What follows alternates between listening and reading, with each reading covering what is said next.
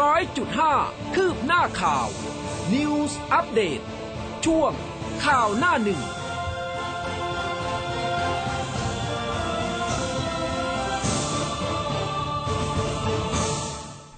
อรุณสวัสดิ์คุณผู้ฟังค่ะ ต้อนรับเข้าสู่เช้าวันอาทิตย์นะคะ 19 กันยายน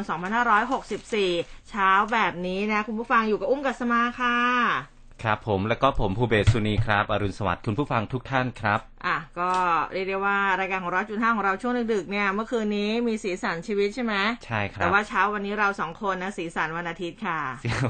แดงเดือดเลยอะ ไม่นัดกันเลยอะเออว่าดิฉันคิดมาตั้งแต่เช้าว่าดิฉันจะต้องพูดประโยคนี้เออก็ไม่ได้คิดว่าคุณก็จะเสื้อแดงเหมือนกันเอออ่าใส่เสื้อสีแดงนะดิฉันก็แม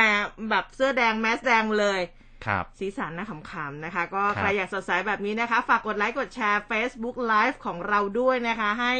อะอีกหลาย ๆ ท่านได้รับความสดใสนะคะพร้อมกับข่าวสารที่อัดแน่นนะคะ เต็มหนึ่งชั่วโมงเต็มค่ะ ครับผมก็มาเริ่มต้นหน้าหนึ่งนะครับ ประจำเช้าวันอาทิตย์ที่ 19 กันยายน จากไทยรัฐนะครับบอกว่าธรรมนัตส่งซิกเลือกตั้งปีหน้า ระดมพปชรลงสนาม ตู่เยี่ยมบิ๊กป้อม ลื่นถลา สภาล่มรอบสองสุดทินตีปี๊บสัญญาณเตือนรัฐบาลไม่รอด จับตารัฐสภาล่มสองครั้งซ้อน โยง after shock ขัดแย้งพปชรงัดข้อนายก วิรัตโต้ไม่ใช่เกมการเมือง อ้างสมาชิก 70-80 คนแห่ขออภิปรายเพิ่มร่างพรบการศึกษาแห่งชาติ จนสสสวมั่นใจโหวตไม่ทันเลยเพ่นกลับ ต่างจังหวัดนะครับ ธรรมนัตก็รับบัญชาบิ๊กป้อม สั่งกำชับสสกลับพื้นที่ครับ ค่ะ ไปกันที่แนวหน้ากันบ้างนะคะ จุรินทร์ยันรัฐบาลมีเสถียรภาพ นับหนึ่งเปิดประเทศ เศรษฐกิจกับโควิดต้องสมดุล ต้องดูความพร้อมแต่ละพื้นที่ บิ๊กป้อมโชว์ฟิตเปิดงานป่าไม้ ส่งธรรมนัตคุมสสพบชาวบ้าน ดักคอฝ่ายค้านอย่าจ้องทำลายค่ะดึงดันเปิดกทมตามแผน 15 ตุลาคม รัฐมนตรีท่องเที่ยวลุยต่อ ขอเร่งฉีดวัคซีนเข็ม 2 รัฐมนตรีการท่องเที่ยวนะครับก็เตรียมสบค เสนอสบค เปิดเพิ่มอีกบางพื้นที่ใน 5 เมือง กรุงเทพชนบุรี เพชรบุรี ประจวบและเชียงใหม่ครับ ค่ะ อึ้งศูนย์เด็กกำพร้าอ่างทองติดโควิดระนาว ผู้ว่าปูอำลาสมุทรสาคร เตือนส่งท้ายห้ามกาดตก พัทลุงสั่งปิด 2 หมู่บ้านค่ะนครบาลพร้อมรับ 2 ม็อบนัดมาชุมนุม นัทวุฒิบกรายจุดจัดชุมนุมใหญ่คาม็อบ 19 กันยายน นครบาลเตรียมแผนรับมือแล้ว เริ่มจากแยกอโศกไปจบที่อนุสาวรีย์ประชาธิปไตยเชื่อควบคุมได้ค่ะเล็งแก้เกณฑ์เงินผู้สูงอายุนะคะ ตรวจรายได้ขั้นต่ำปรับเพิ่มจากเดิมค่ะ อันนี้ข้อมูลจาก Daily News ค่ะ ครับ มีภาพนะครับ เป็นการทำบุญ 207 ศพ พระครูสรพัฒนพิสุทธิ์เจ้าวาดวัดสุวรรณารามนะครับ เขตสายไหมกรุงเทพทำพิธีสวดมนต์ อุทิศส่วนกุศลและก็พรมน้ำมนต์ให้กับ อัฐิผู้เสียชีวิตจากโควิด -19 ที่ชาปนกิจ 6 เดือนที่ผ่านมา 207 ศพ ก็มี 18 ศพนะครับ ยังไม่มีญาติมารับอัฐิกลับครับค่ะขายของไม่ตรงปกเจอ 2 ข้อหานะคะ ช่อโกงพรบคอม แจ้งสายด่วน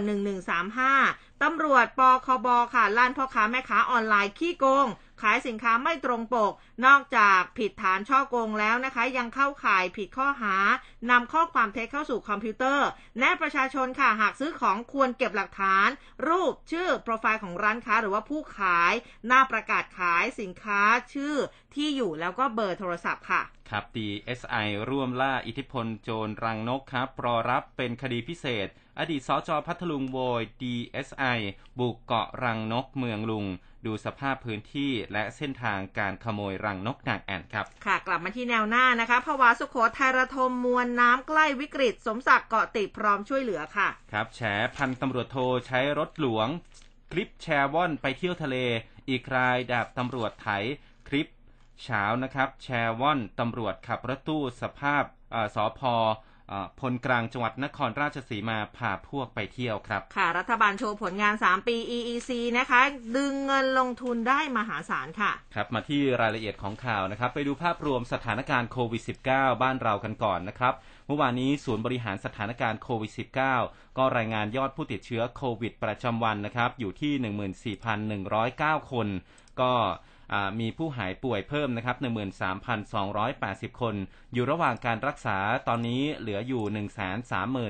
131,128 คน ในนี้ก็มีอาการหนัก 3,701 คนใส่เครื่องช่วยหายใจ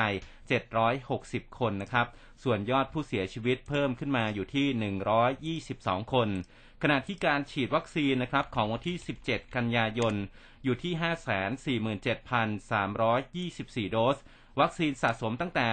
วันที่ 28 กุมภาพันธ์นะครับ อยู่ที่ 43 ล้าน 889,427 โดส โดยในจำนวนนี้เป็นผู้ที่ฉีดวัคซีนเข็มแรกนะครับ 28 ล้านกว่าคนนะครับ คิดเป็นร้อยละ 39.7 ของจำนวนประชากรนะครับ แล้วก็เข็มที่2เนี่ย 14 ล้าน 5 แสนกว่ารายนะครับ คิดเป็นร้อยละ 20.3 ของจำนวนประชากร ส่วนทางด้านของนายแพทย์โอภาสการกวินพงศ์อธิบดีกรมควบคุมโรคนะครับ ก็บอกว่าสถานการณ์โรคโควิด -19 ภาพรวมตอนนี้ก็ดีขึ้น ประชาชนสามารถใช้ชีวิตวิถีใหม่ อยู่กับสถานการณ์โควิด -19 ได้อย่างเคร่งครัดตามมาตรการป้องกันตัวเองขั้นสูงสุด แบบครอบจักรวาล ส่วนการฉีดวัคซีนป้องกันโควิด -19 ตั้งแต่ 28 กุมภาพันธ์ ถึง 17 กันยายน มีการฉีดวัคซีนรวม 43.8 ล้านโดสนะครับ โดยฉีดเข็ม 2 ครบ 14.6 ล้านโดส เข็มที่ 1 ฉีดไปแล้ว 28.6 ล้านโดส ทางนี้กรมก็จะเร่งมีการ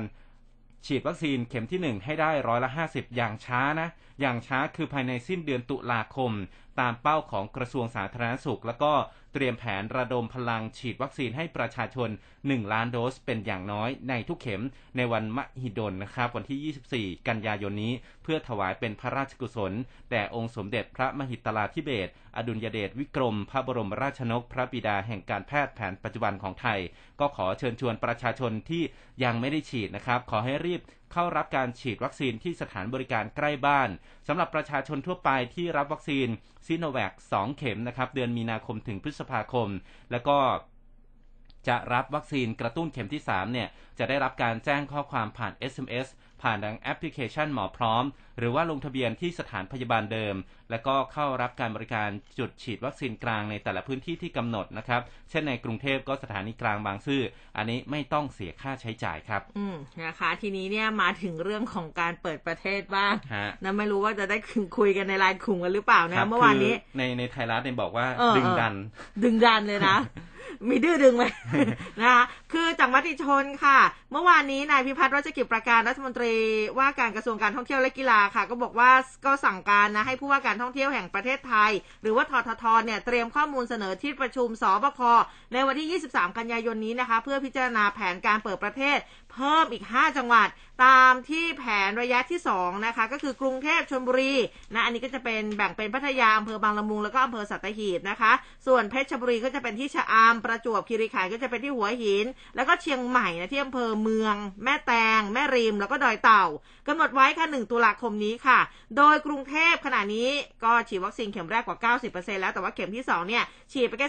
37%นะคะเบื้องต้นก็ประเมินว่าประมาณสัก 22 ตุลาค่ะจะฉีดเข็ม2ให้ครอบคลุมจำนวนประชากรในกรุงเทพได้ถึง 70%แต่ว่าหากเร่งการฉีดวัคซีนให้เร็วขึ้น จะเปิดกรุงเทพได้เร็วขึ้นนะอย่างเช่น ถ้าเร่งฉีดเข็ม 2 ครบ 70%วันที่ 5 ตุลาคมก็สามารถเปิดเมืองได้ 15 ตุลาคมนะคะ โดยก็ต้องหารือร่วมกับกระทรวงสาธารณสุขเพื่อขอรับวัคซีนให้เร็วขึ้น พร้อมทั้งหารือคณะกรรมการวิชาการทางด้านสาธารณสุข แล้วก็ 22 กันยาททท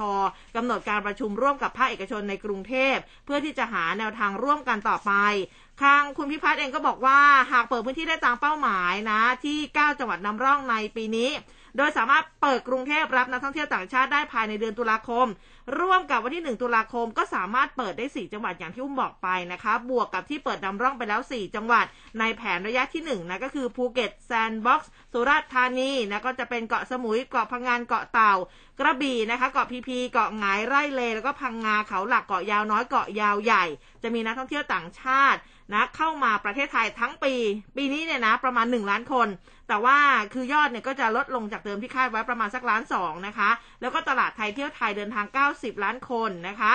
ส่วนการเปิดรับนักท่องเที่ยวต่างชาติแบบไม่กักตัวเป็นรูปแบบเดียวกับภูเก็ตแซนด์บ็อกซ์นะคะ เบื้องต้นประเมินว่าจะเปิดกรุงเทพรับต่างชาติได้ 15 ตุลาก็ขอให้รัฐเนี่ย พิจารณาการพำนักในกรุงเทพ 7 วัน หลังจากนั้นสามารถเดินทางไปเที่ยวต่ออีก 8 พื้นที่นำร่องได้ทันที เพราะหากนักท่องเที่ยวมาแล้วต้องอยู่ในกรุงเทพรวม 14 วันเนี่ยเชื่อว่าคงไม่มานะ เพราะว่ามาแล้วก็อยากจะเดินทางไปเที่ยวหลายแห่งในไทยนะอย่างเช่นอาเที่ยวต่อในภาคเหนือภาคใต้นะเที่ยวภูเขาเที่ยวทะเล หัวหินชะอำพัทยาฝั่งอันดามันแล้วก็อ่าวไทยรวมถึงเชียงใหม่ด้วย แล้วก็ขณะนี้เนี่ยจำนวนผู้ติดเชื้อในพื้นที่กรุงเทพรายวันจำนวนก็ลดลงแต่ว่าไม่มากนักนะคะ แต่ว่าเขาก็พยายามที่จะยึดเกณฑ์ของภูเก็ตแซนด์บ็อกซ์นะคะ เพราะว่าหากประเมินในภูเก็ตเนี่ยก็พบว่ายังมีผู้ติดเชื้อโควิดร้อยถึงสองคนต่อวัน แต่เป็นการติดเชื้อระหว่างคนในประเทศ ไม่มีส่วนเกิดจากการติดเชื้อจากนักท่องเที่ยวต่างชาติ อันนี้สะท้อนถึงพฤติกรรมของนักท่องเที่ยวต่างชาติ จะอยู่เฉพาะกลุ่มของตัวเอง จะกินจะเที่ยวนะแบบไม่คลุกคลีกับคนไทยค่ะ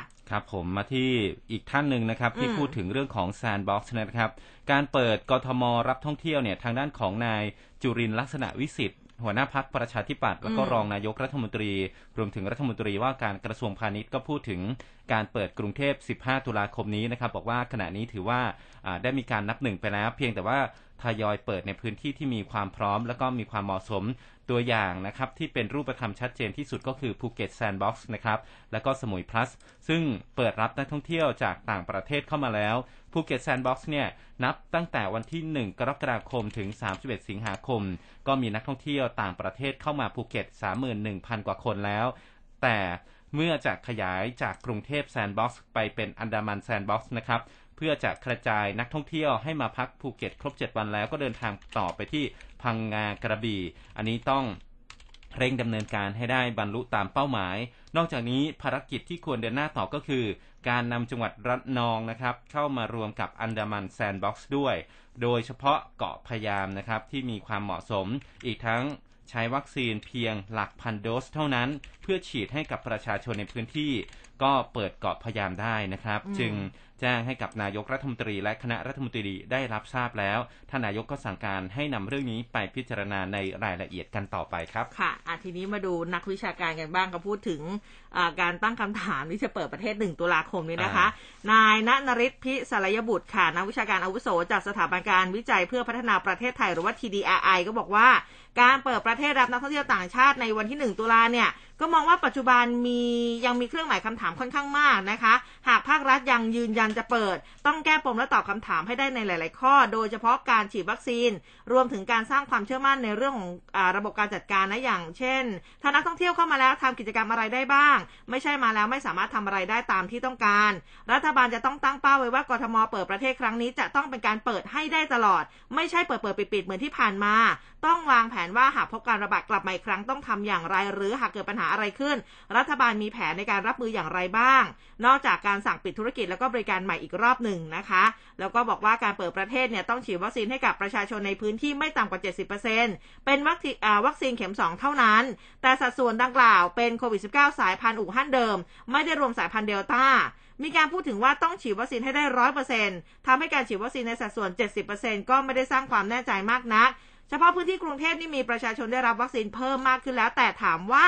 ผู้ที่ได้รับวัคซีนที่เพิ่มมากขึ้นนั้น รวมประชากรแฝงด้วยหรือไม่ แล้วก็มีความเสี่ยงในกรณีพฤติกรรมของนักท่องเที่ยวต่างชาติ ที่ต้องการเดินทางท่องเที่ยวรัศมีประมาณ 120 กิโลเมตร รอบกรุงเทพ อย่างเช่น ไปเที่ยวหัวหินพัทยาชะอำหรือว่าจังหวัดใกล้เคียงอย่างนครราชสีมาลบบุรี นั่นหมายความว่า การฉีดวัคซีนจนสร้างภูมิคุ้มกันหมู่ขึ้น ไม่ได้ต้องเน้นเฉพาะกรุงเทพเท่านั้นนะคะแต่ว่าจะต้องเน้นในพื้นที่ปริมณฑลแล้วก็จังหวัดใกล้เคียงที่สามารถขับรถไปถึงได้ด้วย ก็มองว่ายังมีความเสี่ยงอยู่หากจะลดความเสี่ยงลงจริง ๆ ประเมินจากผู้ได้รับวัคซีนแล้วก็อัตราการฉีดวัคซีน ความพร้อมนะคงอยู่ในช่วงเดือนพฤศจิกายนหรือว่าอย่างช้าเป็นต้นธันวาคมนะคะ แล้วก็บอกว่าถ้าเร่งเปิด 15 ตุลาเนี่ยก็จะมีนักท่องเที่ยวต่างชาติเข้ามาแล้วก็เกิดการระบาดซ้ำกลับมาอีกนะคะ จากเดิมที่มองว่าควรจะเปิด1ธันวา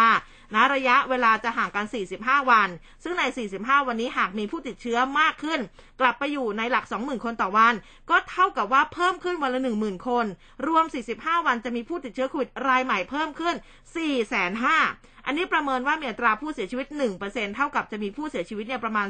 4,500 คนคำถามคือคุ้มหรือไม่ หากจะเปิดประเทศในเดือนตุลานี้ทันทีนะเพื่อสร้างรายได้เข้ามา แล้วก็กับจำนวนผู้ติดเชื้อและผู้เสียชีวิตในประเทศที่จะเพิ่มสูงมากขึ้น ซึ่งส่วนตัวมองว่าไม่คุ้มค่ะ ครับผมก็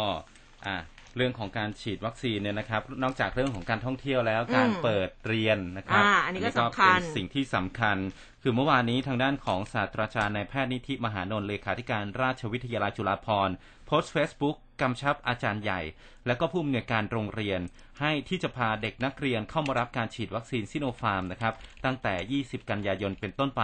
แล้วก็ผู้ปกครองเด็กๆ ทุกท่านเนี่ยนะครับ ก็บอกว่าขอให้กำกับ แล้วก็ส่งรายงานอาการไม่พึงประสงค์วันที่ฉีด แล้วก็วันที่ 7 หลังจากฉีดครบถ้วนแล้วนะครับอืมข้อมูลนี้ก็จะเป็นประโยชน์กับโรงเรียนที่จะตามมา และสร้างความมั่นใจให้กับโรงเรียนอื่นในต่างจังหวัดด้วยนะครับ หากไม่มีอาการก็ขอให้ตอบมาด้วยนะครับ หลังจากฉีดแล้ววันนั้นอย่าให้เด็กๆไปวิ่งเล่นกลางแจ้งแล้วก็ออกกำลังกายหนัก ก่อนมาก็ดื่มน้ำให้เพียงพอ แล้วก็อืมคุณผู้ปกครองก็อย่าตื่นเต้นด้วยนะครับค่ะอ่าอย่าตื่นเต้นกว่าเด็กๆ ที่สำคัญคือนับตั้งแต่วันแรกที่เด็กได้รับวัคซีนไปเนี่ยหากมีคนติดเชื้อโควิด -19 ในครอบครัวที่อยู่บ้านเดียวกัน หรือว่าในสถานศึกษา ขอให้แจ้งทางโรงพยาบาลจุฬาภรณ์ทันที หรือว่าอาจจะมารับการตรวจแล้วก็ยาที่โรงพยาบาลด้วยก็ได้นะครับ แต่ว่าในเรื่องของการพักรักษาตัวเรื่องเตียงนั้น ขึ้นอยู่กับความจำเป็นหรือว่ามีเตียงพักเพียงพอหรือไม่ในขณะนั้นนะครับ หากไม่ได้รับรายงานว่าไม่ว่าเหตุใดทางโรงพยาบาลเนี่ย จะติดต่อขอข้อมูลอาจารย์ผู้ประสานงานของแต่ละโรงเรียนเองนะครับอืมคือถ้าไม่รายงานมาจะทวงว่างั้นเออนะคะ ก็คือยังไงก็ต้องรายงานในเรื่องของสถิติอะไรหลาย ๆ อย่างนะคะ แต่ว่าอะมาเช็คกันสักนิดหนึ่งสิบจังหวัดติดโควิดสูงสุดอืมอันนี้เขาบอกว่าสมุทรสาครเฮเลยนะ หลุดอันดับครั้งแรกนะคะโอ้อ่า เมื่อวานนี้นะคะศูนย์ข้อมูลโควิด -19 รายงานสถานการณ์ 10 อันดับจังหวัดที่มีจำนวนผู้ติดเชื้อโควิด ในประเทศรายใหม่สูงสุดออันดับหนึ่งยังคงเป็นกรุงเทพมหานคร ผู้ติดเชื้อใหม่ก็ประมาณ 2,843 อันดับ 2 สมุทรปราการ อันดับ 3 ชนบุรี ตามมาด้วยยะลา นาราธิวาส ระยอง นนทบุรี ปราจีนบุรี ราชบุรี แล้วก็สงขลานะคะ ซึ่งออย่างที่บอกไปสมุทรสาครนี้หลุดอันดับเป็นครั้งแรก อันนี้พอพูดถึงสมุทรสาคร คิดถึงผู้ว่าปูจังเลยครับนะคะเมื่อวานนี้ค่ะ ก็ผู้สื่อข่าวเขารายงานนะ บอกว่าท่านผู้ว่าปูนายวิรศักดิ์วิจิตรแสงสี ก็ถ้ามีการแชร์คลิปวิดีโอที่ชาวสมุทรสาครทำขึ้น เพื่อเป็นการขอบคุณแทนการเลี้ยงส่งนะคะพร้อมข้อความผ่าน Facebook ส่วนตัว วีรศักดิ์วิจิตรแสงสีค่ะ ก็ระบุว่า คลิปที่ทำให้ผมดูแทนการเลี้ยงส่ง ผมตั้งใจดู คลิปจบ รองสุรศักดิ์กล่าวอวยพร ผมได้แต่นึกในใจว่าพูดนานๆหน่อย เพราะผมใจผมกำลังร้องไห้กับคลิปนี้ โอ้อืมนะคะ แล้วก็หลายๆ คนอาจจะยังไม่เห็นคลิปเดี๋ยวอุ้มเอาลงให้นะคะอ่าในในใน Facebook นะคะ ครับผมนอกจากนี้นะครับท่านอ่าผู้ว่าวีรศักดิ์เนี่ยตอนนี้ก็เป็นอ่าผู้ว่าจังหวัดอ่างทองนะครับอ่าในใช่ฐานะค่ะที่เคยดำรงตำแหน่งผู้ว่าราชการจังหวัดสมุทรสาครก็พูดคุยกับชาวอ่า สมุทรสาครผ่าน Facebook นะครับ ถือว่าเป็นครั้งสุดท้าย ถือว่าเป็นการอำลาจากตำแหน่งแล้วก็อำลารายการอืมเขาบอกว่าไม่แพ้แน่นอนนะครับ เราจะผ่านไปด้วยกัน อันนี้เป็นชื่อรายการของท่านนะครับ ที่เป็นแคมเปญในการดูแลพี่น้องชาวสมุทรสาครนะครับ ก็ถือว่าเป็นรายการที่ใช้สื่อสารกันนะครับ ในการแก้ไขปัญหาสถานการณ์โควิด -19 นะครับ ก็มีที่สรุปเอาไว้นะครับ ก็คือ ท่านก็บอกว่ายังเป็นห่วงสถานการณ์โควิด -19 ในพื้นที่สมุทรสาคร อยากให้ทุกคนยึดมาตรการของกระทรวงสาธารณสุขนะครับ เพราะว่าถือเป็นหัวใจสำคัญ แต่ถ้าหากผ่อนคลายมาตรการอย่างเดียว ไม่มีการป้องกันแบบเบ็ดเสร็จ ก็จะทำให้โควิดกลับมาได้ แล้วก็แนะให้ฉีดวัคซีนให้ถึง 90%ของประชากรไทยด้วยนะครับ ไม่ใช่แค่เฉพาะในสมุทรสาคร อีกประเด็นหนึ่งที่ ท่านผู้ว่าวีรศักดิ์บอกมานะครับ ก็คือการปรับปรุงตลาดรถไฟมหาชัยสมุทรสาครอืมก่อนที่จะย้ายตำแหน่งนะครับ ตลาดรถไฟเนี่ยอยู่คู่เมืองมหาชัยสมุทรสาครมายาวนาน ก็ยังพบว่าเป็นสถานที่ที่ยังไม่ถูกสุขลักษณะพอสมควร น้ำซ้ำยังต้องเผชิญกับปัญหาโควิด -19 ก็เสนอแนะว่าต้องปรับปรุงนะครับ จึงมีการของงบประมาณปรับปรุง เงินกู้งบกลางของคอรมอแต่ว่ายังไม่ได้รับอนุมัติ จึงขอ อนุเคราะห์นะครับจากคนสมุทรสาครร่วมกันต้านโควิด -19 วางฝาระบายน้ำใหม่ เปลี่ยนฝาพักบ่อสี่แห่ง ปูกระเบื้องทางเดิน ซ่อมแซม แผงระบายน้ำรวมถึงภาพรวมเนี่ยคือทำความสะอาด และก็เมื่อโควิด -19 หายไปนักท่องเที่ยวจะกลับมาเห็นภาพลักษณ์ใหม่ ของสถานที่แห่งนี้ครับอะนะคะอะมาอีกหนึ่งเรื่องนะคะ เกี่ยวย้อนกลับไปกับอ่าเขาเรียกว่านักร้องไม่ใช่นักร้องน้องๆ หนูหนูๆหลานๆของเราอายุ 12ถึง18 ปี นนท์ student ค่ะ เปิดลงทะเบียนฉีดวัคซีนไฟเซอร์โอ้อ่านะคะ ก็เพจ Facebook สำนักงานสาธารณสุขนนทบุรีโพสต์ข้อความค่ะ บอกว่า นนท์ student เปิดลงทะเบียนฉีดวัคซีนไฟเซอร์สำหรับนักเรียนนะอายุ 12-18 ปีนะคะ เฉพาะนักเรียนที่ศึกษาอยู่ในสถานศึกษาจังหวัดนนทบุรีแล้วก็ยังไม่เคยได้รับวัคซีนมาก่อนนะคะ ก็ลงทะเบียนได้ตั้งแต่วันนี้ไปจนถึงวันพรุ่งนี้ก็คือ 20 กันยายนนะภายในเที่ยงคืนนะคะ อุ้มลงไปให้เรียบร้อยแล้วสำหรับรายละเอียดเป็นฟอร์มเนี่ยนะคะ สนามฉีดคือ Impact Arena เมืองทองธานี หมายเหตุวันเวลานัดหมายในการฉีดวัคซีนจะแจ้งให้ทราบภายหลังเมื่อจังหวัดได้รับการจัดสรรวัคซีนและการฉีดวัคซีนจะต้องได้รับการยินยอมอนุญาตจากผู้ปกครองด้วยนะคะ ก็ใครสนใจน้องๆนะคะ ที่อายุ 12-18 ปีสามารถที่จะไปฉีดได้ และแน่นอนอันนี้สำคัญมากต้องได้รับการยินยอมจากผู้ปกครองด้วยนะคะครับพูดถึงวัคซีนเนี่ยขอไปดูความคืบหน้าในต่างประเทศหน่อยนะครับอืมว่าเขาไปถึงไหนกันแล้วนะครับ ไปดูที่อ่าอ่า สหรัฐกันก่อนนะครับคณะที่ปรึกษาของสำนักงานคณะกรรมการอาหารและยาแห่งสหรัฐหรือว่า FDA เขามีการลงมติเป็นเอกฉันท์นะครับ แนะนำให้ฉีดวัคซีนป้องกันโรคโควิด -19 เข็มกระตุ้นของไฟเซอร์อืมให้กับผู้ที่มีอายุ 65 ปีขึ้นไป และก็ผู้ที่มีความเสี่ยงสูงในการติดเชื้อนะครับ อย่างเช่น ผู้ป่วยโรคเบาหวาน โรคหัวใจ โรคอ้วน และก็โรคอื่นค่ะๆรวมทั้งเจ้าหน้าที่สาธารณสุขแนวหน้า และอาชีพที่เสี่ยงติดเชื้อใน 6 เดือนหลังจากได้รับฉีดวัคซีนครบ 2 เข็มแล้วนะครับ แต่ไม่เห็นด้วยในการที่จะไปฉีดบูสเตอร์ไฟเซอร์ให้กับประชาชนทั่วไปที่มีอายุ 16 ปีขึ้นไป เนื่องจากว่ายังไม่แน่ใจถึงความปลอดภัยของการฉีดวัคซีนเข็มกระตุ้นในผู้ใหญ่และก็วัยรุ่น และก็มีข้อมูลที่ยังไม่เพียงพอ ทางด้านศูนย์ควบคุมและป้องกันโรคแห่งสหรัฐหรือว่า CDC ก็เผยผลวิจัยล่าสุดนะครับ พบว่าวัคซีนทั้ง 3 ชนิดนะครับของโมเดอร์นา ก็มีประสิทธิภาพป้องกันไม่ให้ผู้ติดเชื้อโควิด -19 เนี่ยต้องเข้ารับการรักษาในโรงพยาบาลได้ดีที่สุดนะครับอืมและระยะยาวร้อยละ 93 นะฮะส่วนวัคซีนของไฟเซอร์ และก็จอห์นสันแอนด์จอห์นสันนะครับป้องกันได้ดีเช่นกันที่ร้อยละ 88 และก็ร้อยละ 71 ตามลำดับนะครับ อันนี้ค่ะคือไฟเซอร์โมเดอร์นาแต่ว่ามีอีกหนึ่งวัคซีนของคิวบานะครับก็คือวัคซีนที่มีชื่อว่านะฮะ อ่าอะไรแอปดาล่านะครับอ่าอันนี้เป็นของคิวบานะครับ วันก่อนเนี่ยท่านทูตคิวบาท่านก็อ่าประจำประเทศไทยก็ค่ะเข้าโฟนอินในรายการของเราอยู่นะครับ เดี๋ยวคุณฟังไปค้นหาดูได้ แต่ว่าที่เวียดนามเนี่ยอืมตอนนี้มีการไฟเขียวฉีดวัคซีนเข็มที่ 3 เป็นของคิวบานะครับ มีประสิทธิภาพถึง 92.28%อันนี้เขาเตรียมรับเทคโนโลยีอ่าถ่ายทอดจากคิวบานะมาผลิตเองที่ เวียดนามด้วย ก็เหมือนคล้ายๆกับแอสตราเซเนกาอืมของในในไทยที่เรารับเทคโนโลยีมาผลิตที่ไทย แต่นี้เขาผลิตที่อ่าเวียดนามนะครับ ก็ถือว่าเป็นวัคซีนยี่ห้อที่ 8 ที่ได้รับอนุญาตให้มีการอ่าใช้ในเวียดนามนะครับ อันนี้ค่ะประสิทธิภาพเนี่ยอ่า92.28 นะครับ ก็อ่าน้อยกว่าไฟเซอร์นิดเดียวเอง คือไฟเซอร์เนี่ย 93%นะครับ อันนี้ 92.28%ครับ ค่ะ นี่คุณผู้ฟังบอกว่าคุณเก๋นะคะ พัทรามนบอกว่าที่โรงเรียนลูกให้ลงชื่อกับทางโรงเรียนค่ะ อันนี้ที่โคราชอืมว่าจะให้ฉีดวัคซีนไหมนะคะ ก็หลายๆคนนะคะผู้ปกครองค่ะสามารถพูดคุยกับเราได้นะว่าอะอนุญาตหรือเปล่านะคะ เออก็หลาย ๆ คนอาจจะแชร์ได้นะคะ อันนี้เนี่ยอุ้มมีการแชร์เรื่องของประกาศรายชื่อ สถานศึกษาที่ได้รับการจัดสรรวัคซีนซิโนฟาร์ม โครงการ Vax to School นำร่องฉีดวัคซีนซิโนฟาร์มให้กับเด็กอายุ 10-18 ปีไว้ด้วยนะคะ ใครสนใจก็สามารถที่จะเข้าไปดูในเรื่องของข้อมูลโรงเรียนได้ค่ะครับอะมากันเรื่องของเศรษฐกิจกันบ้างอะเรื่องปากท้องนะคะ ก็ต้องติดตามกันนะเมื่อวานนี้ค่ะ นายธนกรวังบุญคงชนะโฆษกประจำสำนักนายกค่ะ ท่านก็บอกว่ารัฐบาลเนี่ย แก้ไขปัญหาทางเศรษฐกิจมาถูกทางแล้วนะ ในครึ่งปีแรกขยายตัวที่ร้อยละ2.0 ค่ะ แล้วก็ในไตรมาสที่ 2 ขยายตัวร้อยละ7.5 บอกว่าสูงกว่าประเทศอื่นในเอเชียนะคะ อย่างเวียดนาม อินโดนีเซีย แล้วก็เกาหลีใต้ มูลค่าการลงทุนโดยตรงของไทยยังขยายตัวสูงขึ้น ช่วงไตรมาสแรกปี 64 มีมูลค่า 4,012.23 ล้านดอลลาร์สหรัฐ อันนี้ก็บอกว่าขยายตัวสูงถึงร้อยละ 43.8 เลยทีเดียวเมื่อเทียบกับช่วงเดียวกันของปีก่อน ก็สะท้อนให้เห็นถึงเม็ดเงินลงทุนที่ไหลกลับเข้ามาลงทุนในประเทศไทย สัญญาณการจ้างงานเริ่มปรับดีขึ้น อัตราการว่างงานลดลงเหลือร้อยละ 1.9 ของกำลังแรงงานเทียบกับอัตราการว่างงานที่เคยสูงสุดที่ร้อยละ 2.1 เมื่อปีก่อน ก็คาดว่ารายได้ต่อหัวของประชาชน จะอยู่ที่อ่า232,024 0บาทต่อคนต่อปีนะคะ เพิ่มขึ้นจากปี 63 อยู่ที่ 225,845.7 บาทต่อคนต่อปี อันนี้ก็จะเห็นว่ารายได้ของประชาชน มีแนวโน้มจะกลับมาฟื้นตัวดีขึ้นตามการฟื้นตัวของเศรษฐกิจ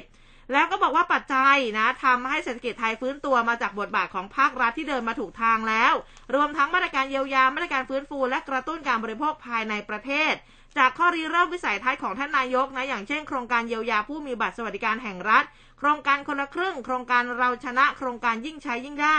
มาตรการบรรเทาภาระค่าสาธารณูปโภค มาตรการบรรเทาค่าใช้จ่ายด้านการศึกษา มาตรการเยียวยานายจ้างผู้ประกันตนม 3339 แล้วก็ 40 นะคะ รวมถึงมาตรการด้านการเงินผ่านสถาบันการเงินเฉพาะกิจของรัฐ เพื่อเสริมสภาพคล่องให้ผู้ประกอบการ SME และประชาชน อย่างสินเชื่อดอกเบี้ยต่ำจากธนาคารอมสิน แล้วก็ธนาคารแห่งประเทศไทย ที่ส่งต่อไปยังสถาบันการเงินต่างๆ เพื่อช่วยเหลือลูกหนี้ ภาครัฐเองได้มีการเร่งควบคุมการระบาด แล้วก็มีการฉีดวัคซีนป้องกันโควิด -19 เพิ่มขึ้นตามลำดับ รวมถึงการเปิดรับนักท่องเที่ยวต่างชาติบางส่วนอย่างในพื้นที่ภูเก็ตนะสมุยพลัสโมเดลนะคะแล้วก็พื้นที่นำร่องอื่นๆ จากปัจจัยต่างๆ ก็คาดว่าจะส่งผลให้เศรษฐกิจไทยในปีนี้ ขยายตัวเป็นบวกได้คาดว่าจะขยายตัวได้เพิ่มขึ้นต่อเนื่องในปีหน้าด้วยค่ะครับพูดถึงเรื่องของเศรษฐกิจนะครับอืมมาที่เรื่องของเบี้ยยังชีพผู้สูงอายุกันบ้างนะครับอ่าค่ะอ่า นายแพทย์วิชัยโชควิวัฒนะครับรองประธานคณะอนุกรรมการกำหนดนโยบายเบี้ยยังชีพผู้สูงอายุก็ให้สัมภาษณ์ถึงกรณีที่ภาคประชาสังคมนะครับ คัดค้านข้อเสนอ ตัดเบี้ยผู้สูงอายุทั่วหน้าให้แก่คนจนนะครับ บอกว่าจากกรณีนี้ก็ได้เชิญทุกหน่วยงานที่เกี่ยวข้องมาร่วมหารือ แล้วก็ระดมความคิดเห็นแนวทางในการจัดสรรเบี้ยยังชีพผู้สูงอายุที่เหมาะสม มีการกำหนดนะครับมีการเสนอหลากหลาย เช่น การพิจารณาจากความยากจน พิจารณาจากรายได้ขั้นต่ำ รวมถึงเสนอจัดสรรคนละ 1,000 บาทต่อเดือนแบบทั่วหน้านะครับ เป็นต้น ทุกข้อเสนอที่นำเสนอมาก็จะมาประกอบการพิจารณา โดยยึดหลักประโยชน์สูงสุดแก่ผู้สูงอายุ อยู่บนหลักการข้อมูลวิชาการ และก็หลักการของรัฐธรรมนูญ และก็พรบผู้สูงอายุ ที่ประชุมก็เห็นพ้องเป็นข้อเสนอเชิงนโยบายนะครับในการจัดสรรโดยการพิจารณาเกณฑ์รายได้ขั้นต่ำในอัตราสูงสุดขณะนั้นนะครับแล้วก็มีหลักการให้ผู้ที่ได้รับการจัดสรรเนี่ยต้องแสดงตัวตน แล้วก็แสดงรายการ รายได้ที่ต้องประกาศรายชื่อ ผู้ได้รับการจัดสรรให้สาธารณะได้รับรู้ด้วยนะครับนายแพทย์วิชัยก็บอกอีกนะครับว่าตอนนี้เนี่ยก็มีบทเฉพาะการว่าดำเนินการโดยต้องไม่เกิดผลกระทบก่อต่อผู้ที่ได้รับเบี้ยยังชีพผู้สูงอายุมาก่อนหน้านี้ ให้ได้รับความเดือดร้อนนะครับ คือไม่ตัดสิทธิ์ผู้ได้รับมาก่อนหน้านี้อยู่แล้วนะครับอัตราการจัดสรรต้องเพียงพอต่อการยังชีพจริงจำนวน 600 ถึง 700 บาทต่อเดือนก็คงไม่เพียงพอ แต่ จะเป็นสัดส่วนเท่าใดก็เป็นหน้าที่รัฐบาลต้องไปพิจารณา และอนาคตนะครับควรจะจัดสรรให้เป็นสวัสดิการทั่วหน้าสำหรับผู้สูงอายุ ข้อเสนอนี้ก็ยังเป็นแค่ข้อเสนอเชิงนโยบายอยู่นะครับ ที่คณะอนุกรรมการพิจารณาภายใต้กรอบเวลาหนึ่งเดือน ก็จะดำเนินการตามข้อเสนอหรือไม่ขึ้นอยู่กับที่ประชุมคณะกรรมการผู้สูงอายุแห่งชาติ และก็คณะรัฐมนตรีตัดสินนะครับ ซึ่งวันที่ 23 กันยายนนี้นะครับก็จะมีความชัดเจน ส่วนกรณีที่ภาคส่วนต่างๆ ออกมาเคลื่อนไหว ก็ถือว่าเป็นเรื่องที่ดี ที่จะก่อให้เกิดความคิดเห็นในประเด็นที่หลากหลายประกอบการตัดสินใจของรัฐบาลครับ อืมนะคะ ทีนี้เนี่ยมาเรื่องของปัญหาหนี้สินกันบ้างฮะอ่าท่านนายกก็ห่วงปัญหาหนี้สินนะเตือนประชาชนระวังมิจฉาชีพหลอกให้กู้เงินด่วนผ่านแอปพลิเคชันนะคะ เมื่อวานนี้นางสาวไตรสุรีไตรสรณกุลค่ะรองโฆษกประจำสำนักนายกก็บอกว่า จากที่รัฐบาลโดยสบคได้ผ่อนคลายมาตรการควบคุมโรค ให้กิจการกิจกรรมบางส่วนเนี่ยทยอยกลับมาเปิดดำเนินการได้นะคะ แต่ว่าทางท่านนายกรัฐมนตรีพลเอกประยุทธ์จันทร์โอชา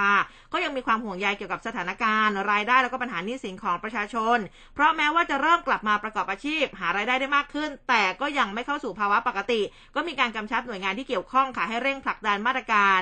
ช่วยแก้ไขหนี้สินครัวเรือนนะคะรวมถึงดูแลปราบปรามมิจฉาชีพรูปแบบต่างๆ ที่ฉกฉวยโอกาสหลอกลวงในช่วงที่ประชาชนเดือดร้อนด้วยนะคะทั้งนี้ตลอดช่วงการแพร่ระบาดของโควิด -19 ที่เศรษฐกิจไม่คล่องตัวแล้วก็ประชาชนเนี่ยมีความจำเป็นในการกู้เงินมาหมุนเวียนในครัวเรือน ก็มีประากฏนะกรณีมิจฉาชีพ หลอกลวงประชาชนในรูปแบบต่างๆจำนวนมาก ล่าสุดนี่พบการปล่อยสินเชื่อผ่านแอปพลิเคชันนะคะโดยมีการส่งข้อความโฆษณาตรงๆ ไปยังมือถืออันนี้ผมเชื่อว่าหลายคนโดนนะหรือว่าผ่านโซเชียลมีเดียแพลตฟอร์มต่างๆนะคะให้ผู้ต้องการกู้เงินเนี่ยโหลดแอปพลิเคชัน พร้อมกับยินยอมเปิดเผยข้อมูลส่วนตัว เพื่อใช้ติดตามหนี้และเอาเปรียบผู้กู้ในทุกรูปแบบ สารพัดนะคะ ทั้งการหักเงินค่าดำเนินการสูง ให้เงินกู้ไม่เต็มตามสัญญากู้ คิดดอกเบี้ยสูงกว่าที่กฎหมายกำหนดหลายเท่า ทวงถามด้วยวิธีการข่มขู่ทำให้อับอาย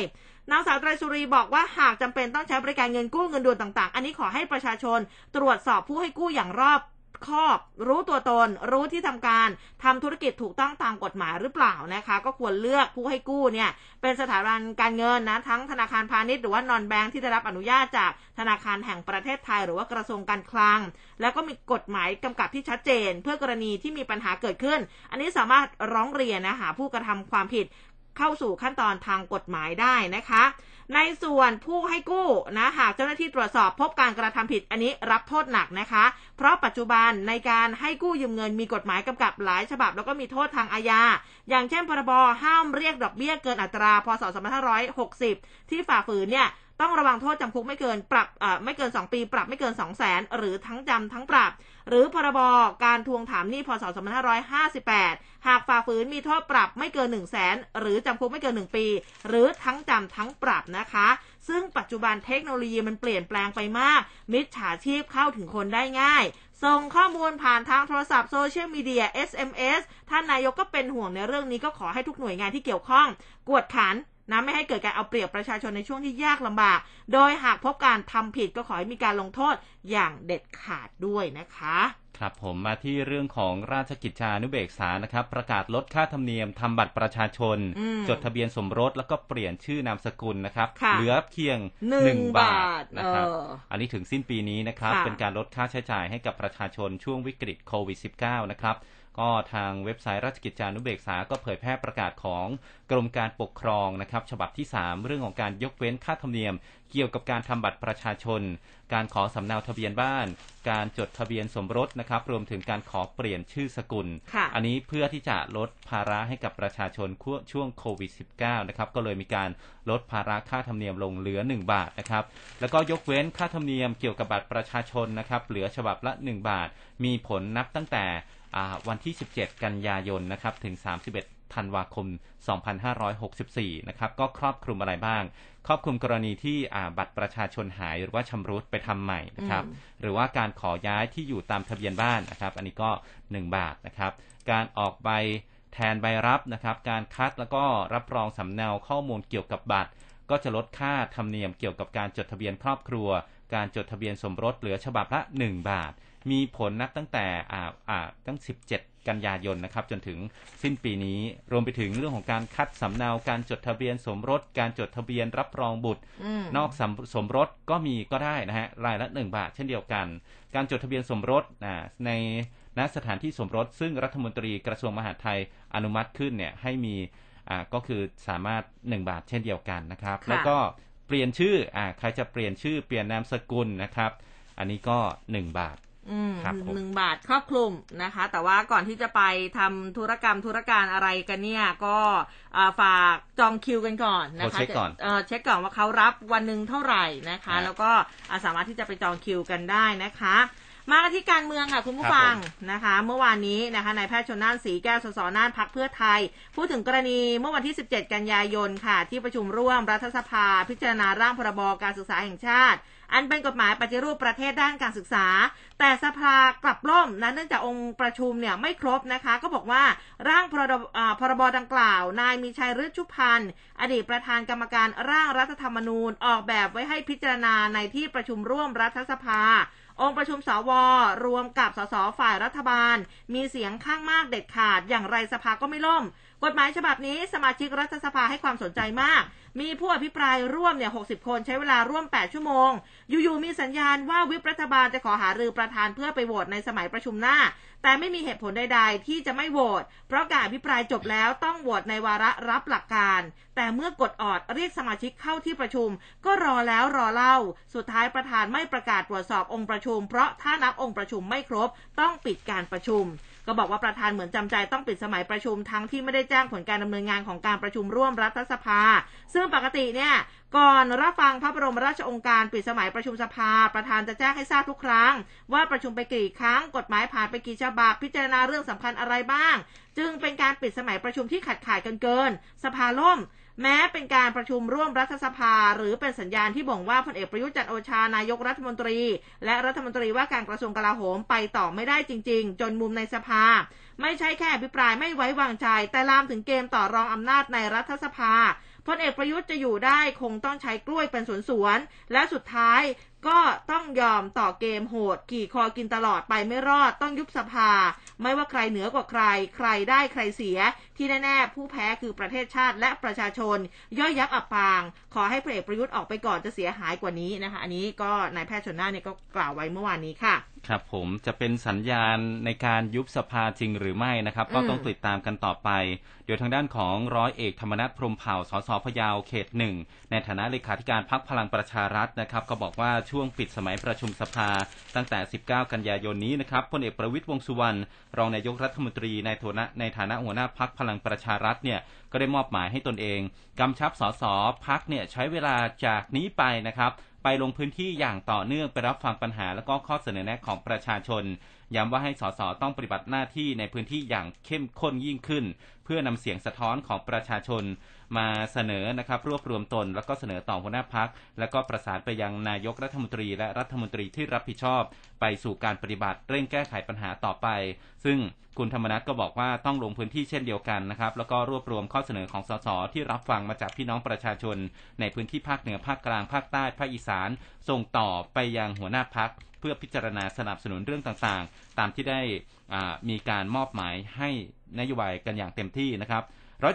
ร้อยเอกธรรมนัฐเนี่ยก็บอกอีกนะครับว่าสำหรับการเตรียมความพร้อมในการเลือกตั้งท้องถิ่น ทั้งสมาชิกสภาท้องถิ่น และก็ผู้บริหารองค์กรปกครองส่วนท้องถิ่น ได้แก่องค์การบริหารส่วนตำบล คณะกรรมการเลือกตั้งเนี่ยเขามีการกำหนดวันเลือกตั้งไว้แล้วนะครับก็คือ 28 พฤศจิกายน ก่อนจะเลือกตั้งกทม และก็เมืองพัทยาตามลำดับพักก็มีความพร้อมเช่นกันนะครับในการที่จะส่งในนามพักและก็บางพื้นที่ลงในนามอิสระ และกลุ่มของตัวเอง โดยพักจะพิจารณาจัดสรรบุคคลลงสมัครรับเลือกตั้งแน่นอน การเลือกตั้งท้องถิ่นมีความสำคัญ การนำนโยบายพักไปสู่พื้นที่จะช่วยเหลือประชาชนได้อย่างทั่วถึง แล้วก็เป็นนกลไกนำไปสู่การเลือกตั้งในสนามใหญ่ ที่คาดว่าจะมีขึ้นในอีกหนึ่งปีข้างหน้านี้นะครับ แล้วก็การที่สสลงพื้นที่ รับฟังปัญหาประชาชนต่อเนื่องก็ถือเป็นช่องทางสำคัญ ในการสื่อสารถึงผลงานของพักและก็รัฐบาลในช่วงที่มาอย่างเป็นรูปธรรมด้วยครับ อืมนะคะ ทีนี้มากันที่เรื่องของคุณจุรินลักษณะวิสิทธิ์นี่นะคะเอ่อมาถามว่าการจัดกิจกรรมจุรินอันทัวร์ในช่วงนี้มีสัญญาณยุบสภาไหมนะคะ คุณจุรินเองเนี่ยก็บอกว่าเอาเมื่อวานนี้นะคะ บอกว่าเรื่องยุบสภาตอบอะไรล่วงหน้าไม่ได้นะแต่ว่าการจัด กิจกรรมจุรินออนทัวร์หรือว่าประชาธิปัตย์ออนทัวร์เนี่ยทำมาต่อเนื่องเป็นปีแล้วนะ วันนี้ยังไม่ถึงขั้นบ่นชี้ว่ารัฐบาลไม่มีเสถียรภาพ รัฐบาลยังคงเดินหน้าต่อไปได้ เสียงการลงคะแนนต่างๆ ยังถือว่าเป็นเสียงข้างมากอยู่ ส่วนกระแสข่าวว่ากลุ่มดาวฤกษ์ของพรรคพปชรนำโดยนางสาววัฒนยาวงโอภาสี สสบัญชีรายชื่อพรรคพปชรสมัยน่าจะมาอยู่กับพรรคประชาธิปัตย์นั้นขอไม่ตอบ แต่ขณะนี้มีทั้งอดีตสสสสปัจจุบันแล้วก็คนรุ่นใหม่จำนวนมาก ที่แสดงความจำนงลงสมัครรับเลือกตั้งในนามพรรคประชาธิปัตย์ทุกภาคนะไม่ใช่แค่กรุงเทพทั้งในระดับชาติแล้วก็ท้องถิ่น ซึ่งเมื่อวานนี้นะคะคุณจุรินแล้วก็คณะเนี่ยเขามีการลงพื้นที่จัดกิจกรรม จุริน on tour กรุงเทพมหานครก็พบปะ ประชาชนย่านตลิ่งชัน พร้อมเปิดตัวผู้สมัครสอกอหญิงของพรรคประชาธิปัตย์7คน แล้วก็มีการแจกถุงน้ำใจประชาธิปัตย์ช่วยเหลือโควิดด้วยนะ ซึ่งคุณจุรินนี่ก็บอกว่าเป้าประสงค์สำคัญต้องการให้นักการเมืองสตรีของเราเข้ามามีบทบาทในกทมมากขึ้นค่ะ ครับ ส่วนทางด้านของพรรคเพื่อไทยครับ นายสุทินก็ออกมาเตือนวิกตู่สัญญาณอันตรายนะครับ นายสุทินคลังแสงประธานวิปฝ่ายค้านะครับ ก็พูดถึงกรณีที่รัฐสภาล่มเมื่อวันที่ 17 กันยายน อันนี้สะท้อนถึงความรับผิดชอบของรัฐบาลและก็สวต่ำชัดเจน ร่างพรบการศึกษาแห่งชาติ ที่คณะรัฐมนตรีเสนอ หลายฝ่ายเนี่ยทั้งประชาชนแล้วก็องค์กรครูเนี่ยก็สนใจ เราอภิปรายเสร็จสิ้นช่วงหัวค่ำเท่านั้น แต่ว่าสสรัฐบาลและก็สวบางส่วน ไม่ยอมอยู่ลงมติ ก็สะท้อนในยะความแตกต่างของรัฐบาล เท่าที่ดูเนี่ย พักที่หายไปก็คือพักพลังประชารัฐ ขณะที่สวบางส่วนอยู่ แต่ไม่แสดงตนเพื่อลงมติ แม้จะไม่รู้ว่าเป็นสวฝ่ายไหนนะครับ แต่ว่าสิ่งที่เกิดขึ้นเนี่ยมีเจตนาซ่อนเร้นบางอย่างปัญหานี้ก็ไม่ควรเกิดขึ้นนะครับ ไม่ควรมีใครนำเรื่องนี้มาเล่นการเมือง ตอนนี้ปิดสมัยประชุมแล้วต้อง 2 เดือนกว่านะครับ กว่าจะกลับมาลงมติได้ใหม่ ก็เป็นการทอดเวลายาว ไม่ใช่เรื่องที่ดีนะครับ จะเป็นปัญหาในอนาคต โดยเฉพาะเมื่อเปิดประชุมสมัยหน้านายกต้องขบคิดแล้ว ว่าจะแก้ปัญหานี้อย่างไร องค์ประชุมรัฐสภาล่มครั้งนี้ไม่เป็นธรรมชาติ เหมือนต้องการส่งสัญญาณเตือนอะไรบางอย่างไปยังนายก หากเปิดประชุมสมัยหน้าแล้วยังเกิดสถานการณ์แบบนี้อยู่ รับรองได้ว่ารัฐบาลไปไม่รอดต้องยุบสภาแน่นอนครับ อืมนะคะ อันนี้มีคุณผู้ฟังถามกันเข้ามานะ บอกว่า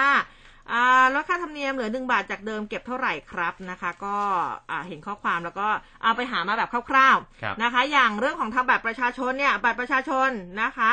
อ่าเสียค่าธรรมเนียมประมาณ20อืมอ่า อันนี้นี่ประมาณนะ20บาท ส่วนทะเบียนสมรสเองนะคะ ที่ที่อุ้มไปดูให้เนี่ยนะเขาบอกว่าอ่า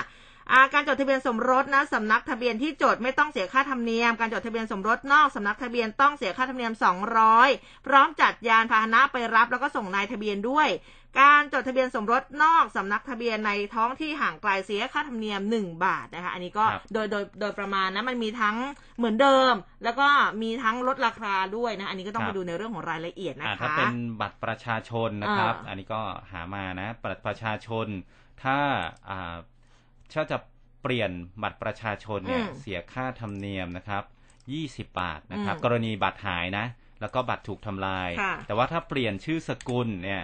อ่าแล้วก็มันเลยเวลากำหนด พ้นเวลากำหนดเนี่ยก็คือปรับไม่เกิน100บาท แต่ว่าถ้าปกติก็คือ20บาทครับ อืมอ่านะคะก็ส่วนใหญ่ก็จะ20ร้อยประมาณนี้ฮะ ไม่เกินนี้ครับอืม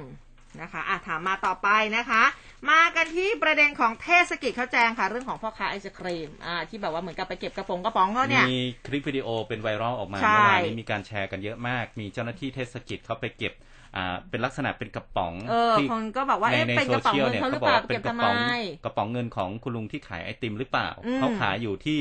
อ่าริมถนน ใช่อ่าค่ะเมื่อวานนี้สำนักงานเขตดินแดงเขาก็มีการโพสต์ข้อความบน Facebook สำนักงานเขตดินแดง ชี้แจงกรณีสื่อสังคมออนไลน์เสนอคลิปเจ้าหน้าที่เทศกิจยึดสิ่งของจากผู้ค้าบริเวณหน้าสนามไทยอ่าสนามกีฬาไทยญี่ปุ่นดินแดงนะโดยมีการตั้งข้อสังเกตว่าเจ้าหน้าที่นะนำกระเป๋องเงินของผู้ค้าไปเนี่ยนะคะ สำนักงานดินแดงได้ดำเนินการตรวจสอบข้อเท็จจริงดังกล่าว พบว่า เหตุการณ์ในยเกิดขึ้นระหว่างการปฏิบัติงานของเจ้าหน้าที่เทศกิจบริเวณกระทรวงแรงงานเมื่อวันที่ 17 กันยา ระหว่างนั้นมีประชาชนมารอฉีดวัคซีนกันเยอะเลยนะคะ แล้วก็มีผู้ค้ารถเข็นหลายรายนำสินค้ามาจำหน่าย เจ้าหน้าที่เทศกิจก็เลยประชาสัมพันธ์ขอความร่วมมือ ไม่ให้จำหน่ายสินค้าแล้วก็จอดรถกีดขวางบนถนน เพราะส่งผลกระทบต่อการจราจร เป็นเหตุให้มีการจับกลุ่มดังกล่าว ตามภาพที่สื่อสังคมออนไลน์ลงนั้นเจ้าหน้าที่เทศกิจได้ดำเนินการกวดขันผู้ค้าไอศครีม ฝ่าฝืนในลักษณะนี้เป็นประจำแล้วก็มีอยู่เพียงรายเดียว ก็เตือนไปแล้วเคยเตือนไปแล้วหลายครั้งนะคะ แล้วก็ยังคงฝ่าฝืนขายสินค้าทำให้การจราจรก็ติดขัดนะ เจ้าหน้าที่ประชาสัมพันธ์ให้เคลื่อนย้าย แต่ยังคงฝ่าฝืน แล้วก็ที่เห็นยึดกระป๋องของกลางไม่ใช่กระป๋องใส่เงินอืมแต่เป็นกระป๋องใส่อุปกรณ์ตักไอติมอ๋อเออคือถ้าเอาอุปกรณ์ไปเนี่ยก็เอ้าจะตักยังไงอะจะขายยังไงเออก็เลยคือคือเขายึดไปแบบนั้นไม่ใช่กระเป๋าเงินนะคะเขาก็เลยออกมาชี้แจง อ๋อค่ะอ่าชาวเน็ตเข้าใจแล้วนะครับ ค่ะ ทีนี้มาที่เรื่องของอาตู้ปันสุกบ้างค่ะอันนี้ไม่ต้องซื้อไม่ต้องขายนะครับ กทมเปิดตู้สวนปันสุกในสวนสาธารณะ4แห่ง ชวนร่วมกันแบ่งปันแล้วก็ส่งกำลังใจสู้โควิด -19 นะครับพลตำรวจเอกอัศวินขวัญเมืองผู้ว่าราชการกรุงเทพมหานครบอกว่าจากสถานการณ์โควิด -19 เนี่ยก็กระทบกับรายได้ แล้วก็การดำเนินชีวิตของ ประชาชนในกรุงเทพนะครับก็มีความห่วงใยพื้นที่ในพื้นที่กรุงเทพเนี่ยจึงมีแนวคิดที่จะนำตู้ปันสุกมาตั้งไว้ตามสถานที่ต่างๆ ในชุมชนต่างอืมๆเพื่อช่วยเหลือผู้ยากไร้และก็ประชาชนที่ได้รับผลกระทบ รวมทั้งเปิดโอกาสให้ผู้ที่ใจบุญเนี่ยมาแบ่งปันสิ่งของ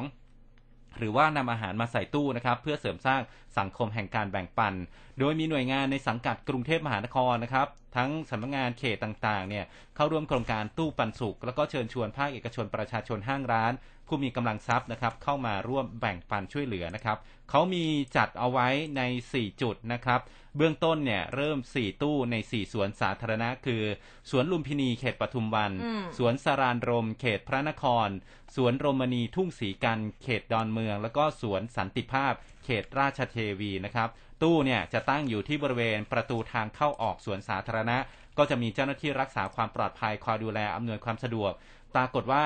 ตอนนี้ได้รับการตอบรับอย่างดีอืมคือมีประชาชนที่มาใช้บริการสวนสาธารณะนำอาหารปรุงสำเร็จ รวมถึงขนมนมเนยต่างๆนะครับ อาหารแห้งมาหมุนเวียนใส่ไว้ในตู้ปันสุกค่ะแล้วก็มีผู้ที่มารับไปหมดตู้ทุกวันนะครับอืมนอกจากนี้สวนบางแห่งก็มีการปลูกผักสวนครัวด้วยนะครับ เช่นที่สวนโรมณีทุ่งสีกันนำผักมาไว้ในกระเช้าอิ่มสุกเพื่อแบ่งปันให้ประชาชนนะครับ สำหรับใครนะฮะคุณผู้ฟังที่สนใจจะร่วมแบ่งปันอาหาร หรือว่าสิ่งของจำเป็นช่วยเหลือประชาชนนะครับที่ได้รับความเดือดร้อนในการดำรงชีวิต แล้วก็ได้รับผลกระทบจากโควิด -19 นะครับก็สามารถแจ้งความประสงค์การแบ่งปันสิ่งของใส่ตู้ส่วนปันสุขได้ที่อาคาร สวน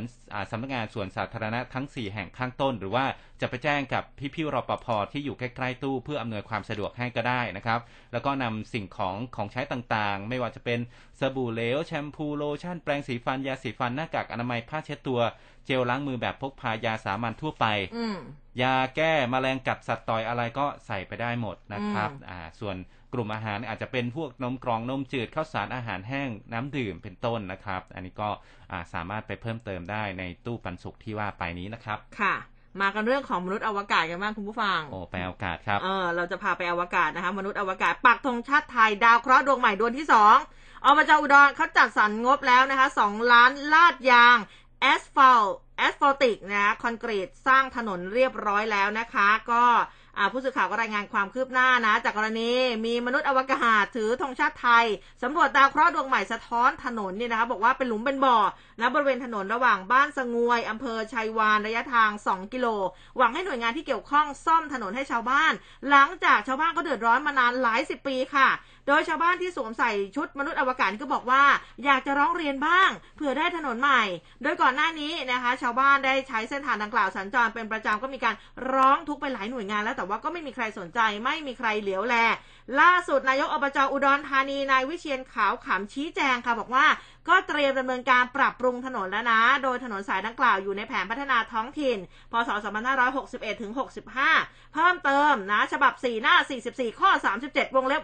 126 โอ้มาละเอียดเลยนะ เป็นค่าซ่อมสร้างถนนลาดยางผิวจราจรแอสฟัลติกคอนกรีตนะคะ โดยวิธีจำนวน สายบ้านสงวย บ้านค่ายเสรีอำเภอชัยวานจังหวัดอุดรธานี เพื่อจ่ายเป็นค่าซ่อมสร้างถนนลาดยางผิวจราจรแอสฟัลติกคอนกรีตนะคะ โดยวิธี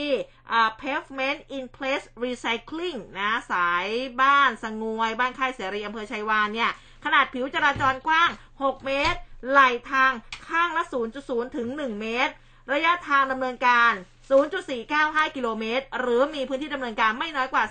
3,960 ตารางเมตร ตามรายละเอียดแบบองค์การบริหารส่วนจังหวัดอุดรธานี เป็นไปตามพระราชบัญญัติ องค์การบริหารส่วนจังหวัดพศ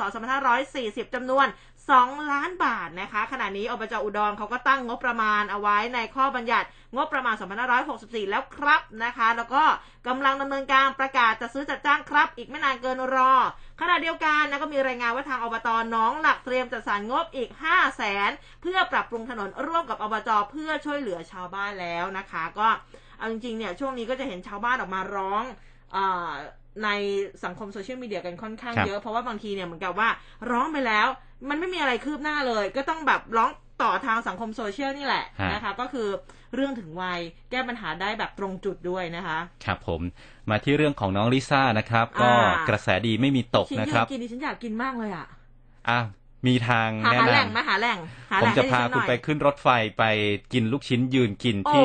บุรีรัมย์นะครับ ค่ะ ก็มีข่าวเข้ามานะครับ รถไฟเนี่ยก็โหนกระแสลิซ่าแบ็คพิงค์นะครับ เพิ่มรอบไปเทศกาลลูกชิ้นยืนกินที่สถานีบุรีรัมย์จนถึง 23 กันยายนนี้นะครับ นายนิรุตมณีพันธ์ผู้ว่าราชการเอาขออภัยครับ ผู้ว่าการการรถไฟแห่งประเทศไทย หรือว่ารอฟท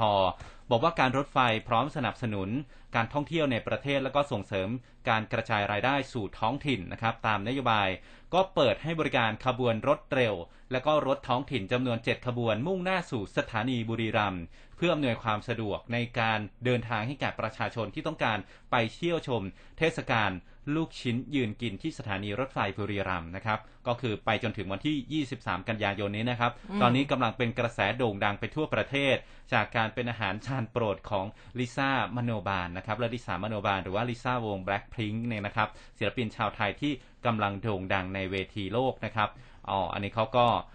บอกว่าไปเที่ยวบุรีรัมย์นะครับ เป็นประตูสู่เมือง กีฬา บุรีรัมย์หลากหลายทางวัฒนธรรม ไม่ว่าจะเป็นปราสาทหินพนมรุ้งที่โด่งดัง ภูเขาไฟกระโดงที่เป็นแหล่งท่องเที่ยวขึ้นชื่อ ศูนย์กีฬาขนาดใหญ่มาตรฐานระดับโลกนะครับ เพียงแค่ลงจากรถไฟสถานีบุรีรัมย์ก็จะได้พบอัตลักษณ์ที่ไม่เหมือนที่อื่น ลูกชิ้นยืนกินหน้าสถานี เริ่มจุดเริ่มต้นของการเดินทางที่ไม่เหมือนใครนะครับ ที่อันนี้ก็สามารถใครที่ออยากจะเปลี่ยนบรรยากาศนะไม่อยากขับรถไปเอง ไปรถไฟเจ็ดเที่ยวเลยอะครับผมเจ็ดเที่ยวนะเขาเรียกว่าโอ้โหบูมมากเลยนะสำหรับเรื่องของการท่องเที่ยวบุรีรัมย์นี่เตรียมรับนักท่องเที่ยวได้เลยนะคะครับจริงๆมีเรื่องของลิซ่าแบล็คพิงอีกหนึ่งเรื่องแต่ว่าเดี๋ยวมาท้ายรายการและกันที่เขาเลือกเปิดสอนเต้นเคป๊อปสารฝันเด็กไทยแล้วเลือกโรงเรียนโนนสุวรรณพิทยาคมครับที่บุรีรัมย์เป็นที่ตั้งด้วยนะคะ เดี๋ยวรายละเอียดจะเป็นอย่างไรมาในท้ายรายการ แต่ว่าตอนนี้ต้องไปพักกันสักครู่เพราะว่าเดี๋ยวช่วงหน้า เราจะไปติดตามเรื่องของสภาพดินฟ้าอากาศกันค่ะ ขอเชิญทุกท่านร่วมงาน DBD แฟรนไชส์ Virtual Expo สร้างอาชีพกับธุรกิจแฟรนไชส์ DBD Pavilion ครั้งที่ 2 ในรูปแบบ Virtual Event พบกับ 40 ธุรกิจแฟรนไชส์ที่รวบรวมไว้ในที่เดียว พร้อมรุนรับของรางวัลมากมาย 17-20 กันยายนนี้ เพียงคลิกเข้าไปที่ www dbd franchise expo 2 com จัดโดยกรมพัฒนาธุรกิจการค้ากระทรวงพาณิชย์ สายด่วน 1570 คลื่นข่าว m c o t News FM 100.5ทลายทุกข้อจำกัด ฟังชัดทุกเรื่อง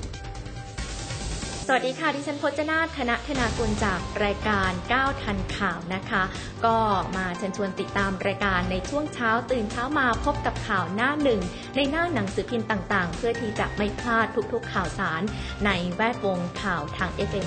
100.5 MHz ค่ะ ข่าวไวใกล้ชิด ตรงใจ เป็นสปอตไลท์ให้สังคม วมคุยข่าวผ่านทาง 468 3999 และ Official Line at mcot news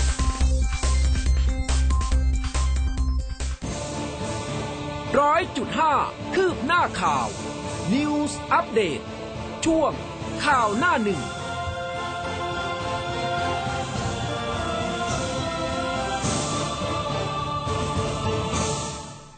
ละค่ะ เข้าสู่ช่วงสุดท้ายของรายการไปพูดคุยกับคุณประภาพรวงศ์สมิงหัวหน้าเวรพยากรณ์อากาศกรมอุตุนิยมวิทยาในช่วงสายฟ้าพยากรณ์กันค่ะ สายฟ้าพยากรณ์โดยกรมอุตุนิยมวิทยา สวัสดีค่ะอ่าสวัสดีค่ะ คุณกัสมาคุณภูเบศค่ะค่ะสำหรับเช้าวันนี้นะคะ วันอาทิตย์แบบนี้ ภาคไหนพื้นที่ไหนจะมีฝนบ้างไหมคะ หรือว่าฝนนี่จะลดลงคะ อ่าตอนนี้เริ่มเพิ่มขึ้นนะคะสำหรับวันนี้นะคะ ก็อืมจากที่ฝนน้อยมาวันที่อ่าตั้งแต่คืนวันที่สิบหกนะคะ จนถึงวันที่สิบแปดวันนี้จะเริ่มเพิ่มขึ้นค่ะ ค่ะนะคะก็ปัจจัยหลัก ๆ คือมรสุมก็ยังคงพัดผ่านอยู่นะคะ ในทุกภาคของประเทศเลยไหมคะ วันนี้อ่าจะเริ่มจากภาคอีสานก่อนนะคะ ภาคอืมอีสานแล้วก็ภาคตะวันออกนะคะสำหรับวันนี้แล้วก็มีฝนตกหนักบางแห่งด้วย นะคะอืมปัจจัยที่เสริมให้สองภาคนี้มีฝนเพิ่มขึ้นนะนะคะ เนื่องจากว่าอ่าหย่อมความกดอากาศต่ำกำลังแรงนะคะ ที่เขาอยู่ในทะเลจีนใต้ตอนกลางเนี่ย เขาได้เคลื่อนเข้ามาใกล้ชายฝั่งเวียดนามมากขึ้นอืมนะคะ พอเข้ามาใกล้ใกล้ใกล้อ่าขออภัยค่ะ ใกล้ชายฝั่งเวียดนามมากขึ้นเนี่ย ก็จะทำให้ลักษณะของฝนนะคะ และความชื้นเนี่ยที่จะเข้าไปเลี้ยงตัวหย่อมความกดอากาศต่ำเนี่ยผ่านทางด้านของภาคตะวันออก แล้วก็อีสานตอนล่างอะนะคะอืมทำให้บริเวณนั้นมีฝนตกหนักได้ บางแห่งค่ะอย่างเช้านี้นะคะแถวอีสานตอนล่างอย่างศรีสะเกดนะคะ อุบลราชธานีนะคะ ก็เริ่มที่จะเห็นกลุ่มฝนเคลื่อนเข้ามาแล้วนะคะอืมค่ะค่ะ ก็วันนี้การกระจายคิดว่าจะค่อยๆเพิ่มขึ้นนะคะ โดยเฉพาะในช่วงบ่าย แต่ว่ายังอยู่ในเกณฑ์ร้อยละอ่าสามสิบสี่สิบของพื้นที่อยู่นะคะ แต่ว่าอืมเพิ่มขึ้นมาก็คือฝนตกหนักในอีสานตอนล่างนะคะ แล้วก็ภาคตะวันออก รวมทั้งภาคใต้ฝั่งตะวันตกด้วย ค่ะรับลักษณะของส่วนในของฝนพรุ่งตกหนักค่ะนี่จะไปไปจนถึงวันไหนครับอ่าเราให้ไว้ตั้งอ่ามีโอกาสได้จนถึงวันที่ 25 นะคะ เนื่องจากว่ามรสุมเขาจะมีอ่า ตัวเสริมกันก็คือมรสุมก็จะเริ่มแรงตั้งแต่วันพรุ่งนี้เป็นต้นไปนะคะอืมก็เหมือนกับว่าเขาเหนี่ยวนำกันเข้าไปในอ่าเลี้ยงตัวหย่อมความกดอากาศต่ำที่ที่เรียนให้ทราบอะนะคะค่ะค่ะ กรุงเทพเองนี่ถ้าถ้าจะตกนี่จะเป็นทั้งวันหรือว่าช่วงบ่ายถึงค่ำคะที่มีโอกาสอ่าวันนี้บ่ายค่ำนะคะ แล้วก็ในช่วงอ่าก่อนบ่ายเนี่ยค่ะ ก็อาจจะฝนน้อยหน่อยนะคะ ให้เกณฑ์ร้อยละสามสิบ ของพื้นที่แต่ถ้าค่ำๆไปเนี่ย การกระจายก็จะเพิ่มขึ้นได้นะคะอืมครับค่ะค่ะโอเคค่ะ ขอบพระคุณมากนะคะพอสวัสดีค่ะ สวัสดีครับสวัสดีค่ะฮะอันนี้มาดูที่ข่าวอื่นๆไหมสถานการณ์น้ำท่วมก่อนค่ะ ก็ไปดูที่สถานการณ์น้ำท่วมในพื้นที่ภาคเหนือนะครับ หลังจากเริ่มมีการระบายน้ำในจังหวัดสุขโขทัยนะครับ เข้าสู่คลอง 6 บาทแล้วนะครับ ลงสู่แม่น้ำยมสายเก่าหรือว่า คลองเมมนะครับ ช่วงผ่านสะพานท่าช้าง วังน้ำเย็นตำบลท่าช้างอำเภอพรหมพิรามจังหวัดพิษณุโลก ก็พบว่าระดับน้ำเนี่ยเพิ่มสูงขึ้นมาเป็น 3-5เซนติเมตรนะครับ แล้วก็น้ำเนี่ยเริ่มเปี่ยมตลิ่งเปี่ยมอ่าเต็มปริ่มตลิ่งแล้วนะครับอืมบางจุดก็เป็นที่ราบลุ่มต่ำนะครับ น้ำได้เอ่อล้นเข้าสู่เรือกส่วนไร่นาของ ประชาชนของเกษตรกรที่อยู่สองฝากฝั่งของแม่น้ำยมสายเก่า ในขณะที่สำนักงานชลประทานที่3นะครับก็จัดส่งเครื่องสูบน้ำขนาดใหญ่ติดตั้งที่ริมแม่น้ำยมสายเก่า เป็นการชั่วคราว เพื่อเตรียมสูบน้ำที่คาดว่าจะเอ่อเข้าท่วมบ้านเรือน ส่วนประตูระบายน้ำผู้ใหญ่ดำนะครับ เป็นประตูระบายน้ำแบบเปิดปิดน้ำขนาดใหญ่อืมขณะนี้น้ำก็เริ่มมาจอดที่ปลายท่อระบาย ที่ยังปิดอยู่ทั้ง 3 ท่อนะครับ ยังไม่มีการเริ่มระบายน้ำเข้าหรือว่าออก รอแค่ระดับน้ำที่เพิ่มสูงขึ้นมากกว่านี้ อีกทั้งก็จะมีการเปิดประตูระบายฝายคลองบางแก้วนะครับ ซึ่งก็จะเป็นจุดบรรจบการของแม่น้ำยมสายเก่ากับสายใหม่ที่อำเภอบางระกำพิษณุโลกนะครับ แล้วก็อันนี้เขาก็จะค่อยๆพร่องน้ำออกจากแม่น้ำยมนะครับ ไม่ให้เอ่อล้นตลิ่ง แล้วก็ไม่ให้ไป ท่วมพื้นที่ลุ่มต่ำจนเกิดน้ำท่วมได้นะครับ อันนี้ค่ะคือสถานการณ์ในสุขโขทัยพิษณุโลกนะครับอืมอะนะคะ ก็เรื่องของสถานการณ์น้ำวันนี้ก็ต้องจับตาดูกันสักนิดนึงฮะนะคะ มากันที่เรื่องของจากกรณีมีการขายสินค้าออนไลน์ เมื่อมีคนสั่งซื้อจะส่งของให้ แต่ไม่ใช่สิ่งของที่สั่งซื้อ อย่างเช่น สั่งแท็บเล็ตได้เขียง สั่งมือถือได้บะหมี่สำเร็จรูปอะเมื่อวานนี้นะครัพันบตำรวจเอกเนติวงศ์กุลาบค่ะพุ่มกับสี่บกปคบก็บอกว่ากรณีที่มีการโพสต์ขายสินค้า ผู้ซื้อได้สั่งสินค้าแต่ไม่ได้สินค้าก็ต้องตรวจสอบว่าผู้ที่โพสต์ขายสินค้า มีสินค้าจริงไหมหากมีแต่ไม่ได้จัดส่งหรือจัดส่งไม่ตรงตามกำหนด ก็อาจจะผิดในเรื่องของข้อสัญญาทางแพ่ง แต่ในกรณีที่ไม่มีสินค้าและไม่ได้จัดส่ง ในส่วนนี้จะเข้าข่ายความผิดฐานช่อโกงหรือช่อโกงประชาชนนะคะ แต่หากเป็นกรณีที่สั่งสินค้าและไม่ได้สินค้าตรงตามที่ระบุในส่วนนี้ จะเข้าความผิดฐานช่อโกง หรือไม่ก็ต้องดูในรายละเอียด ยกตัวอย่างนะอย่างกรณีสั่งซื้อนาฬิกาที่ทางผู้ขายมีการระบุสรรพคุณหรือว่าคุณสมบัติ แต่พอผู้ซื้อได้ทำการสั่งซื้อแล้วก็ได้สินค้า ปรากฏว่าไม่ตรงตามที่คุณสมบัติกำหนดหรือว่าสินค้าไม่ได้คุณภาพหรือว่าไม่ตรงปกนี่แหละนะคะ ในส่วนนี้เนี่ยอาจจะเข้าข่ายความผิดตามมาตรา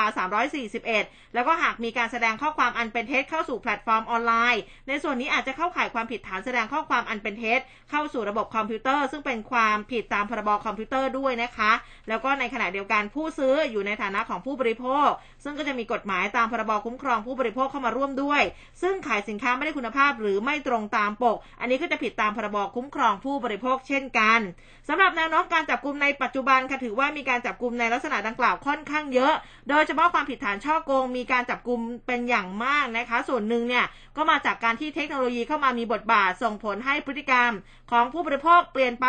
มีการสั่งซื้อสินค้าทางออนไลน์มากยิ่งขึ้น ในส่วนนี้ก็จะทำให้อาชญากรรมทางคอมพิวเตอร์เพิ่มสูงมากขึ้นด้วยอย่างไรก็ตามอยากจะฝากไปถึงพี่น้องประชาชน ในกรณีของการซื้อสินค้าทางออนไลน์ขอให้ตรวจสอบข้อมูลของผู้ขายให้ดีซะก่อน ซึ่งสามารถที่จะตรวจสอบได้ด้วยวิธีการง่าย ๆ เช่นการพูดคุยกับผู้ซื้อแล้วก็ผู้ขายโดยตรง โดยผู้ซื้อสามารถที่จะให้ผู้ขายนั้นถ่ายสินค้าตัวจริงให้ รวมทั้งในส่วน ของชื่อบัญชีเบอร์โทรศัพท์สามารถนำไปตรวจค้นตรวจสอบได้ในคอมพิวเตอร์ เนื่องจากปัจจุบันมีภาคประชาชนจำนวนมากนะคะได้มีการเฝ้าระวัง หรือให้ข้อมูลในเรื่องของกลุ่มมิจฉาชีพทางออนไลน์ ซึ่งหากมีการโอนเงินไปแล้วกลับไม่ได้สินค้าจากผู้ขายลักษณะนี้ถือว่าเป็นการช่อโกงซึ่งเป็นความผิดตามกฎหมายครับระมัดระวังกันด้วยนะคะ อ่าแต่ช่วงนี้นะครับ นอกจากเรื่องของโควิดต่างๆ ก็ต้องระมัดระวังเรื่องพวกนี้นะฮะเรื่องหลอกลวงต่างๆด้วยนะครับใช่เพาว่าแบบ work from home หรือว่าคนอยู่บ้านเยอะขึ้นการสั่งสินค้าออนไลน์มันเยอะขึ้นจริงครับค่ะอ่าน่าจะได้อีกสักหนึ่งข่าวนะครับกระทรวงการท่องเที่ยวและกีฬาเตรียมเปิดให้ลงทะเบียนโครงการเราเที่ยวด้วยกันเฟส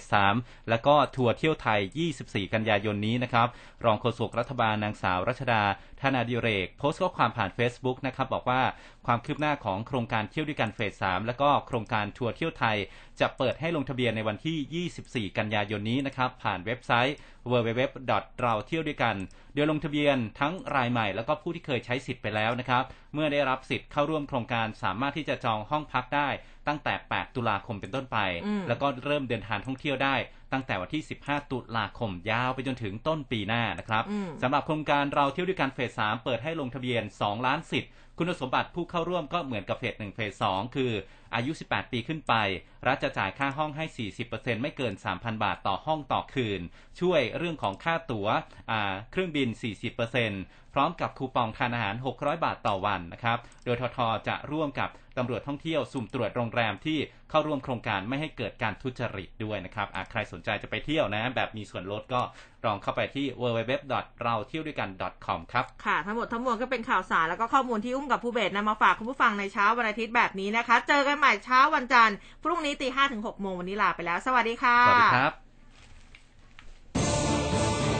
ร้อยจุดห้าคืบหน้าข่าว News อัปเดตช่วงข่าวหน้าหนึ่ง